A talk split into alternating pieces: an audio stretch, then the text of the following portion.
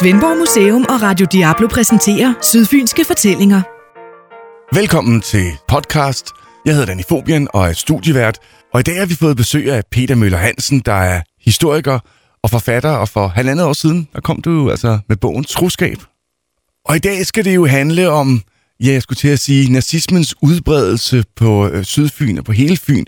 Og så lidt om, øh, hvordan det lykkedes at få, øh, få fynboer med ind i de forskellige nazistiske organisationer. Men skulle vi ikke starte med at, øh, at gøre det sådan lidt personligt? Fordi en af hovedpersonerne i din bog, det er jo Elif, ikke? Hans mor var øh, fra Tyskland, og hans far var fra Danmark. Voksede op med en familie, som øh, sværede troskab til den ideologi. Og, øh, og hele vejen fra han, var, fra han var rigtig ung, der blev han sådan set podet med, med, med denne her ideologi fra hjemme, fra hjemmefronten, men også fra, fra et lokalt miljø, som han beskæftigede sig med, som var nationalsocialistisk indstillet. Og det er jo ham, der er, kan man sige, hovedpersonen i bogen. Vi kommer tilbage til den familie, fordi der er også lidt øh, spændende omkring hans far. Men når man ser tilbage på det, så kan det jo, kan det jo virke mærkeligt, at det alligevel var så forholdsvis nemt for nazisterne at få medløbere. Ja, det kan det måske, men det er jo altid i, i bagklodskabens evigt klare lys, at man tænker sådan på det her tidspunkt. Der er der tale om en øh, ideologi, som, som er først lige er begyndt at vinde fodfæste i Europa op igennem 30'erne, og hvor øh, alle de forestillinger, vi jo i dag knytter til, til ideologien med, med koncentrationslejre og jødeforfølgelser og den slags, endnu ikke var, var trådt i kraft. Øh, så øh, plus at man så, hvordan at øh, den nationale opblomstring, den fulgte med Hitler, øh, så, som, som Elef Rasmussen også blev øh, meget imponeret over ved det, at hans øh, bedstemor kom fra, fra Tyskland og fortalte med meget rosende toner omkring øh, det, den store fremgang, der var blevet skabt i det, i det nazistiske Tyskland. Så. Men hvad er det, der er så, så spændende ved, ved Elef Henry Rasmussen?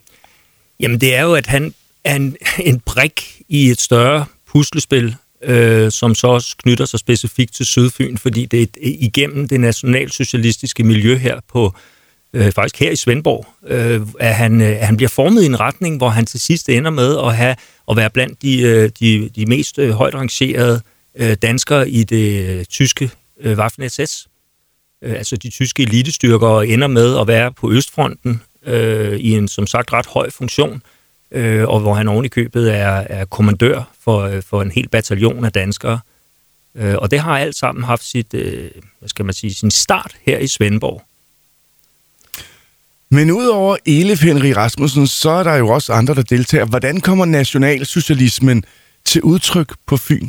Jamen, det gør den ved, at, øh, at, at det danske nazistparti, DNSAP, øh, som blev stiftet i 32, øh, de øh, beslutter sig for øh, selvfølgelig også at oprette forskellige afdelinger rundt omkring i landet.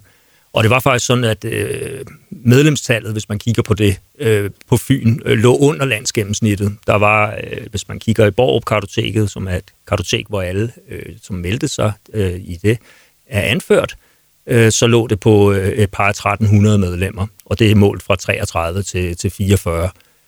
Øh, men det betyder ikke, selvom at, at, at det tal er relativt lavt, at der ikke var et nationalsocialistisk miljø, fordi det var der helt bestemt. Og der er utrolig mange navne, man kan tage fat på. Jeg synes måske en af dem, som, som er særlig interessant, det er øh, en fynbo, der hedder Ejner Våben, øh, som øh, der kan man sige, at, øh, at Svendborg har, har er indehaver af den lidet flatterende rekord at have opfostret Danmarks første nationalsocialist. Øhm, og han er en ret interessant person. Han blev født her i Svendborg i 1902 og øh, var meget aktiv i spejderbevægelsen og sagde allerede meget tidligt i livet, at han ikke ville blive en tilværelsens turist. Øhm, og det blev han bestemt heller ikke. Øhm, hans øh, livsmotto det lød, at det heroisk rigtige frem for det fejt fornuftige. Og det var blandt andet sådan set på baggrund af, af den kommunistiske revolution i Rusland, at han var af den opfattelse, at Danmark var i fare og det fik han så bestyrket senere hen under et studieophold i München inden Hitlers magtovertagelse. Og der stiftede han bekendtskab, det gør ham også mægtig interessant, fordi han faktisk øh, stiftede bekendtskab med ikke bare den nationalsocialistiske bevægelse i Tyskland, men han kom helt tæt på alle de store navne, inklusiv Hitler selv, og hans højre hånd Himmler og Daré og Göring, og han blev personlig venner med rigtig mange af de her mennesker. Øh, helt centrale figurer i det, i det nazistiske Tyskland. Øhm, og han lavede faktisk også et interview med Hitler tilbage i 1930, hvor Hitler personligt viste ham rundt i München bagefter. Og øh, efter han kom hjem derfra, jamen, så var han jo fyr og flamme og, øh, og blev meget aktiv i, øh, igennem, eller i DNSAP øh, op igennem 30'erne. Men, øh, som jo var det danske nazistparti. Som var det danske nazistparti, lige præcis. Men han ragede så øh, uklar med lederen af de danske nazister, nemlig Fritz Clausen. Og øh, han oprettede derfor sit eget parti, som han kaldte for Dansk Nationalsocialistisk Parti, hvor han i den sammenhæng i øvrigt også udgav øh, et ugeblad ved navn Hagekorset i en kortere tidsperiode. Og så lavede han en masse nazistiske bøger og artikler igennem årene, øh, blandt andet den måske mere kendte, som hed Danmarks politiske historie i racebiologisk betydning fra 1938, som altså emmer af alt det her raceteoretiske, der fulgte med nazismen. Øh, og han fik faktisk også oprettet en, en afdeling, en nazistisk afdeling her i Svendborg i øh, 34, som en af de allerførste på Fyn. Men øh, var til gengæld også en person, som aldrig rigtig fik vind i sejlene. Altså han døde på en eller anden måde lidt ud, sådan i hvert fald i datidens øh, nationalsocialistiske sammenhæng, og melder sig så i det tyske SS i 1944, hvilket vidner om hans politiske ståsted, eftersom det er ret sent at melde sig. Der er alle folk godt klar over, hvad vej vinden blæser. Men der melder han så og bliver såret i Frankrig og ender så med at blive hjemsendt til Danmark i, i krigens sidste fase i 45. Og han har lavet en personlig beretning, hvor han, øh, hvor han fortæller om det indtryk, det gjorde på ham, øh, og se øh, med egne øjne Berlin i flammer, øh, da han skulle hjem til Danmark. Og han fik så fem års fængsel og endte med at afzone de tre. Og efterfølgende, der har han så levet et, et ret tilbagetrukket liv, øh, hvor han blandt andet var ansat i mange år på Rigsarkivet. Det var meget interessant og, øh, og fastholdt i øvrigt også sine ideologiske synspunkter øh, helt frem til sin død i 97, og bidrog som skribent til alle mulige europæiske højre nationale tidsskrifter. Øh, så han var en, øh, han var en ret interessant figur. Men, men jeg, ja, undskyld, altså Ejner Vågen var, kan vi sige, sådan hovednavn inden for dansk nazisme, men hvordan, ved man noget om, hvordan kommer det fra en engageret spejderleder til fuldblods nazist? Jeg tror, det er rigtig, rigtig individuelt. Altså, hvis du kigger på Elf Rasmussen, som er hovedpersonen i min bog, jamen, så har det at gøre med... Øh, altså, du kan, du kan få mennesker til at tro på alt, hvis du øh, fodrer dem med det fra de små af. Og det kan du også i dag. Du kan også få øh, helt unge børn øh, til at ville springe sig selv i luften i en ideologis tjeneste. Det handler om, hvad du bliver, øh, hvad du bliver fodret med, som sagt, fra barns ben. Ikke? Og for Elf Rasmussens vedkommende, der har det så været fra familien og fra, fra lokale aktører. Ikke? Og hvad det har været fra egne våben, det er jo meget svært at svare på.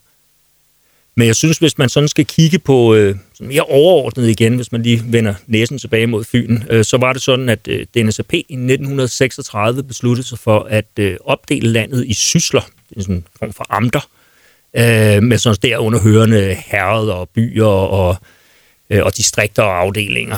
Og der blev Fyns Syssel, det eksisterede fra 35 til 45, og øh, inden for det tidsrum havde det ni forskellige sysselledere.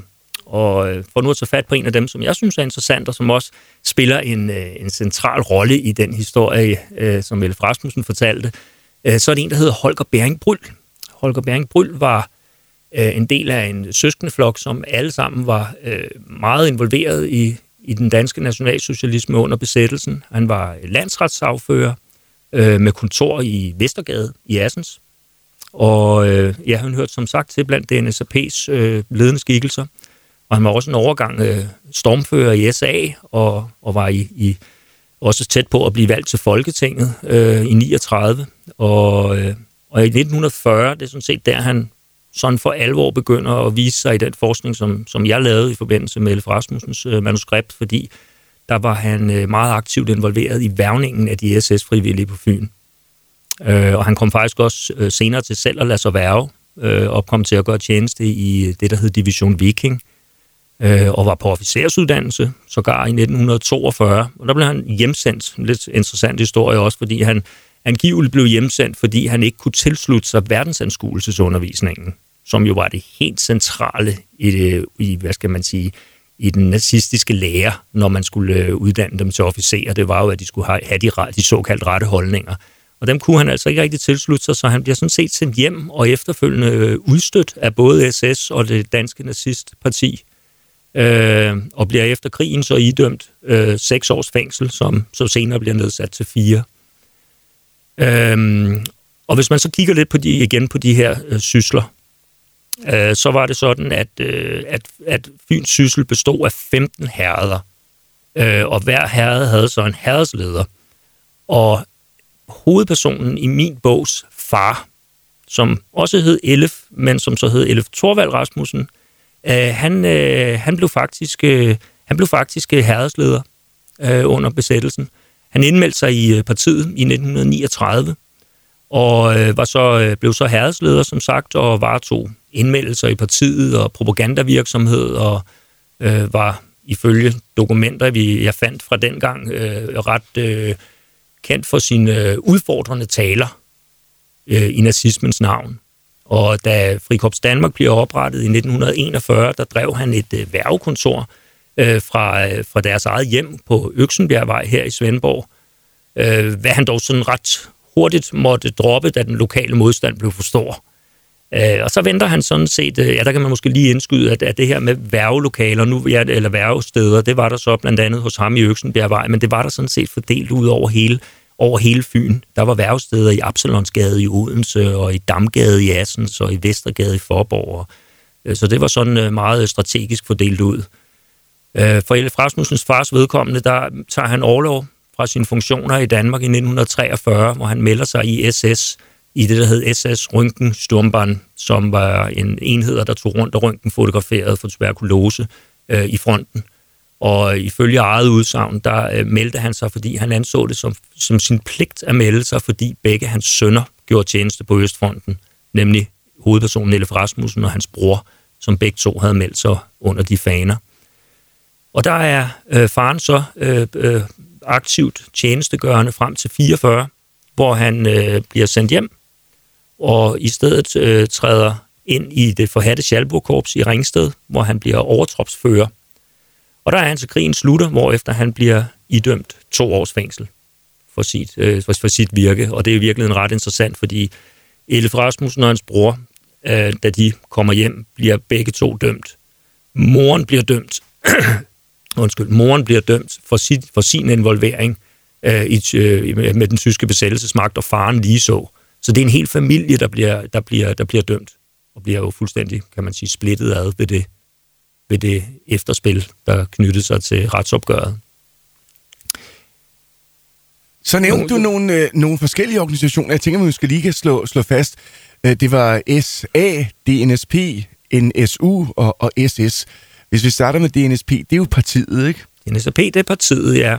Og partiet har så øh, fuldstændig imiteret af det tyske nazistparti, har så forskellige øh, undergrupper, kan man sige. De har et, øh Øh, et øh, SA, som er sådan en halvmilitær organisation, øh, og så har de NSU for de lidt yngre, som er øh, Nationalsocialistisk Ungdom, øh, og dem har de haft fordelt ud over hele landet.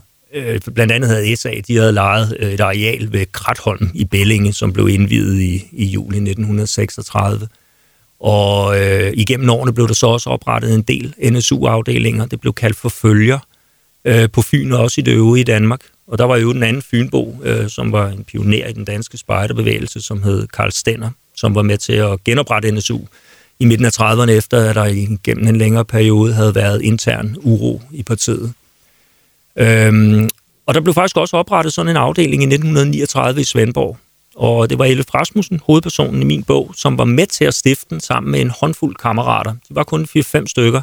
En interessant ting, det er, at han nævner en af dem, som var med i den. Øh, det var øh, justitsminister O. Elmqvists søn, Bernd Elmqvist. Øh, jeg har ikke kunne få verificeret det, men det er i hvert fald, hvad han fortæller. Og øh, Elf Rasmussen blev så det, man kaldte for hirtfører for Svendborg-afdelingen. Og det lyder alt sammen meget stort, men når man kigger på Fyn i forhold til øh, nogle af de sådan lidt større byer med København og, og andre øh, Øh, større byer i Danmark, så var det ikke fordi, de talte specielt mange mennesker. Altså det var et meget, meget beskedent antal, hvis du kigger på både SA og NSU. Øh, de lavede stå for parader og for bevogtningsopgaver og og ja, den slags, ikke? Og Elif Rasmussen, han, øh, han fortæller på et tidspunkt om et større anlagt møde øh, for DNSAP, som blev afholdt i 39 øh, i Fyns Forum på Sortebrød Torv i, i Odense øh, hvor, øh, hvor de netop blev sat til bevogtningsopgave, fordi KU'erne, som jo var deres store modstandere, øh, de øh, prøvede at sabotere foretagendet, så så var det dem, der stod for at skulle, at skulle øh, give dem nogen på snuden og smide dem ud. Øh, og, og sådan nogle møder i øvrigt, nu var det så lige det, jeg nævnte, hvor Jelf Rasmussen deltog øh, i, øh, på Fyns, i Fyns Forum, de blev holdt alle mulige steder. Der blev holdt øh, møder på Hårby Kro og på Kværndrup Kro og, og på noget, der hed Kav. Den kender du sikkert, Karoline Amalielund her i Svendborg. Øh, så altså, de var sådan set, øh, de var faktisk ret synlige i Svendborg, trods et beskedent antal. Men efter besættelsen er det vel ikke helt så nemt at være tilhænger af nazismen? Nej, det kan du sige. Øh, og så alligevel, så var der jo masser, der... Øh, altså, Elif Rasmussen, da han fik at vide, at, øh, da det gik op for ham, at de var blevet besat, der tabte han fuldstændig lysten øh, til at skulle være en del af det. Og ikke desto mindre, så formår nogle af de her lokale aktører, som han ser op til, at få ham overbevist om, at det er den danske stat, der er svag, og at øh, man skal glæde sig over, at der, nu, øh, at der nu er kommet muligheden for, at man faktisk øh, kan få lov til at vise over for Tyskland, at man ikke er nogen, nogen vattet, en vattet ungdom, som ikke er klar til at, at tage kampen op mod det, som jo, det er jo i virkeligheden i deres overbevisning eller deres optik handler om, nemlig kampen mod kommunismen. Det er jo det helt centrale omdrejningspunkt. Ikke? Det er det, som man skal ud og kæmpe mod. Så fred være med, om man skal træde i en anden, i en fremmed maks militær uniform. Og, øh, og det gjorde de. Det var der masser, der gjorde. De, øh, der var masser af SS-frivillige, som, øh, som meldte sig under, øh, under 2. verdenskrig, og der var faktisk også en del her fra Fyn. Det var sådan, at man i 1940, der opstillede man et regiment fra tysk side, som hed Regiment Nordland. Og øh, det skulle, øh, intentionen var, at, det, at man derigennem skulle samle nordiske frivillige øh, i en fælles germansk her. Og det er det altså før oprettelsen af Frikorps Danmark i 41, så det vil sige, det er sådan set også før, der bliver været på et, på et antikommunistisk grundlag. Øh, og denne her værvning, den er, det er en meget interessant øh, historie i virkeligheden, fordi den øh, fra 1941, hvor Frikorpset bliver oprettet, der er det jo fuldstændig almindeligt kendt, at det er det, man melder sig til. Men i 1940, der var det faktisk hemmeligt. Okay. Øh, man, øh, man indledte en værveoffensiv i foråret 1940 fra tysk side, som var hemmelig, fordi den stred imod den indgåede samarbejdsaftale, der var mellem den danske stat og Tyskland.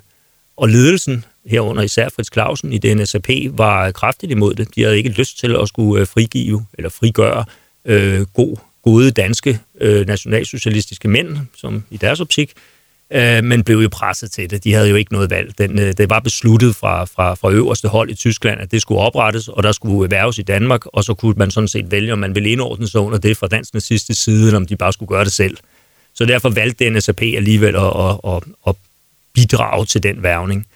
Og der var der så forskellige danske aktører øh, i de forskellige landsdele, som blev involveret. Og der blev den førnævnte Holger Bering Bryl netop en nøglefigur. Fordi han, øh, han og en række særlige tillidsmænd i partiet, de holdt forskellige foredrag, øh, hvor de opsøgte arbejdsløse unge, og, og også unge, som allerede var indrulleret i SA og, og NSU, for at overtale dem til at melde sig. Og man løj faktisk for dem. Man øh, foregav over for dem, at der var tale om et politisk kursus af, 6, af 3 til seks måneders varighed, og at man efterfølgende ville komme tilbage til Danmark og kunne bestride høje stillinger i, hvad man forventede ville blive et nazistisk Danmark, anført af Fritz Clausen. Sådan gik det jo som bekendt ikke, men det var i hvert fald det incitament, som folk de øh, sagde ja eller nej til. Og øh, der er faktisk øh, min egen morfar, øh, som øh, var fra Assens, han, øh, han øh, har skrevet en, øh, en beretning, en personlig beretning, om hvordan han indgik i noget samarbejde med øh, Sikkerhedspolitiet på Fyn, hvor han øh, på, deres, øh, øh på deres opfordring øh, deltog i partimøder og også øh, deltog i, øh, i de her værgemøder, for så efterfølgende at afgive informationer til Sikkerhedspolitiet om, hvad der foregik. På det her tidspunkt var man jo øh, alvorligt nervøs for, at der ville blive tale om et skifte, hvor man ville indsætte en nazistisk øh, regering i stedet for vores demokratisk valgte. Så der var man, havde man stor interesse i at vide, hvad foregår der til de møder. Og han fortæller i sin upublicerede beretning, hvordan han og en gruppe på en, et par 35 unge blev, blandt andet blev inviteret med hjem til Bryl i sommeren 1940 i, øh, i Bryls Villa i Assens på en beretningen unavngivet vej imellem øh, Nyvestergade og Sønder Boulevard. Og der blev der ifølge øh, min morfars beskrivelse drukket sodavand og sunget danske nationale sange, øh, alt imens at at Holger Bryl selv lå henslængt i en, øh, i en liggestol og, øh, og roste dem for deres øh, nordiske heroisme og deres beslutning om at melde sig under fanerne. Og når der så var et passende antal af unge, som øh, var interesseret fra alle byerne, Forborg, Nyborg, Svendborg, Odense og Assens, så skulle de give møde på sessioner, som øh, var fandt sted rundt omkring øh, i henholdsvis Odense og i Svendborg. I øh, Odense der benyttede man øh, Hotel Bristol, og i Svendborg der foregik det på det gamle Vandals Hotel, som, øh, som ligger jo nede her i Gerritsgade nummer 33. Øh, der ligger i dag en kvikli, øh, og sådan er det sjovt, hvordan tiderne skifter. Men øh, det var der, det foregik. Og øh, dem, som så øh, kom igennem de her meget, meget skarpe undersøgelser, der knyttede sig til, til den her værvning, øh, som jo selvfølgelig også omfattede, af, at de skulle leve op til nogle meget skarpe racemæssige krav, øh, ja, de blev så sendt videre øh, til uddannelse i Østrig i det her regiment Nordland. Der var utrolig mange, der faldt fra. Altså på den session, hvor hovedpersonen i min bog deltog, der var der cirka 30, der mødte op, og ud af dem, der var der tre, der blev udvalgt, hvorunder han var en af dem. Og de bliver så sendt videre til uddannelse i Østrig, hvor de, øh, det var der cirka 300 danskere, der samlet gjorde, der samlet gjorde hen over sommeren og frem mod årsskiftet 1940. Og der var også rigtig mange fra Fyn, eller ikke rigtig mange, forskellige fra Fyn. Det er svært at sætte præcist antal på. Øh, men jeg kan i hvert fald konstatere, at hovedpersonen i min bog, Elif Rasmussen, han omtaler øh, et, en, en, en ganske mange, som, som også var fra den her egen. Øh, men det, altså flertallet af dem, der lå sig værve til det her, de kom fra København og Sønderjylland.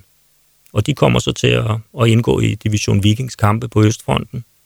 Og så sidenhen, så kommer Frikorps Danmark jo, øh, hvor der også var øh, fynboer, der meldte sig til det. Øh, men det er svært at finde noget materiale, der sådan helt præcis fortæller, hvor mange danske frivillige, der kom fra Fyn kontra andre egne. Øh, så man må i hvert fald bare notere sig, at der var øh, en vis andel af dem, der kom herfra, og at jeg jo samlet set også var øh, 2-3.000, der faldt, og altså simpelthen døde på Østfronten, og deraf har øh, en vis andel jo så også været her for Fyn. Øhm, og det er sådan set, øh, hvad kan man sige, det er sådan set historien omkring det, så er der jo hele efterforløbet, efter de kommer tilbage, for Elle Rasmussens vedkommende, da han kommer tilbage til, til Danmark og, og, og bliver dømt i retsopgøret og får afsonet sin straf, der har han jo ligesom alle andre haft rigtig svært ved at finde fodfæste. Det er svært i et lokalt miljø at skulle finde sig til rette, når alle anser, når man har det stigma på sig, at man er landsforræder. Altså det er, det er et stærkt prædikat at bære med sig, øh, som gjorde, at øh, han ikke kunne få jobs her. Lige så snart de fandt ud af hans fortid, så blev han simpelthen fyret øh, med den baggrund, at øh, han, en af hans, øh, hans arbejdsgivere sagde, da han fandt ud af det, at man ikke kunne byde kunderne og skulle få besøg af sådan en som ham. Han var sælger. Så han ender med, ligesom mange andre, at øh, søge til andre egne for, for Elle Rasmussens vedkommende. Der tog han til øh, Sønderjylland, som er rent øh, geografiske årsager var mindre fjendtligt stemt over for folk med hans fortid. Og der formår han faktisk at, at få rigtig stor succes som skibsredder og blive en, en velhavende mand. Men det er alligevel spændende, ikke? Næste gang man skal og handle i Kvickly i byen, at, at vide, at det er der sessionen var. Ja, der kan man så øh, notere sig, at der har man både holdt øh, værvemøder og, øh, og haft øh, de første hold inden den 20. juni, så vidt jeg husker, blev det holdt. Øh, I 1940 blev der holdt en øh, større session der, hvor, øh, hvor hovedpersonen i min bog, han blandt andet blev udvalgt.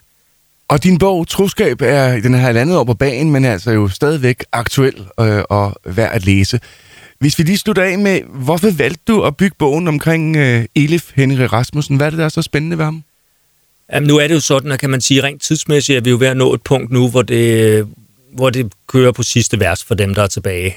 Og som besættelsestidshistoriker med øh, særlig interesse for danskere, der, går, der gik i tysk tjeneste, øh, der var det en ganske unik mulighed lige pludselig at støde på en person, som var øh, ja, selv sagt i live, men ikke blot øh, i live, men også ufattelig skarp i sin hukommelse. Jeg stiftede bekendtskab med ham i forbindelse med et interview, jeg skulle lave af ham øh, til mit øh, speciale tilbage fra øh, den tid, hvor det afsluttede det på universitetet. Og der kunne jeg mærke, at han var så skarp at øh, i sin hukommelse, at der var grobund for at lave øh, et større stykke arbejde med ham. Og det at få førstehåndsberetningerne, det er der noget særligt ved. Det er også spændende at sidde og, og, og lede efter ting i arkiv og bevares. Det synes jeg faktisk også er spændende. Men det der med at sidde over for en, der, der bare kan sidde og fortælle helt detaljeret øh, med datoer, altså han havde noget, der øh, nærmest virkede som en autistisk hukommelse. Og jeg må sige, at nogle gange, når han kom med ting bare sådan frit fra hoften, og jeg var i stand til at gå ind og prøve at lede efter øh, verificering af det. Der fandt jeg ud af, at han kunne huske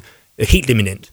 Så derfor faldt det naturligt for os at tænke, okay, jeg kan lige præcis nå at få chancen for at lave sådan et biografisk værk med en person, som, øh, som har en hukommelse, der, der har gjort, at det er øh, i al beskedenhed blevet det mest detaljemættede, den mest detaljemættede militærhistoriske skildring fra en dansk frivillig til dato. Og tænk at finde sådan en, et, et vidne, der har været med. Det er, er, er som sagt sjældent, og jeg, og jeg vil mene, at det begynder at nærme sig punktet nu, hvor det er umuligt. Vi nåede heldigvis at få dig ind til vores podcast. Det er vi rigtig glade for. Peter Møller Hansen, tak fordi du deltog. Velbekomme, og tak fordi jeg måtte være her.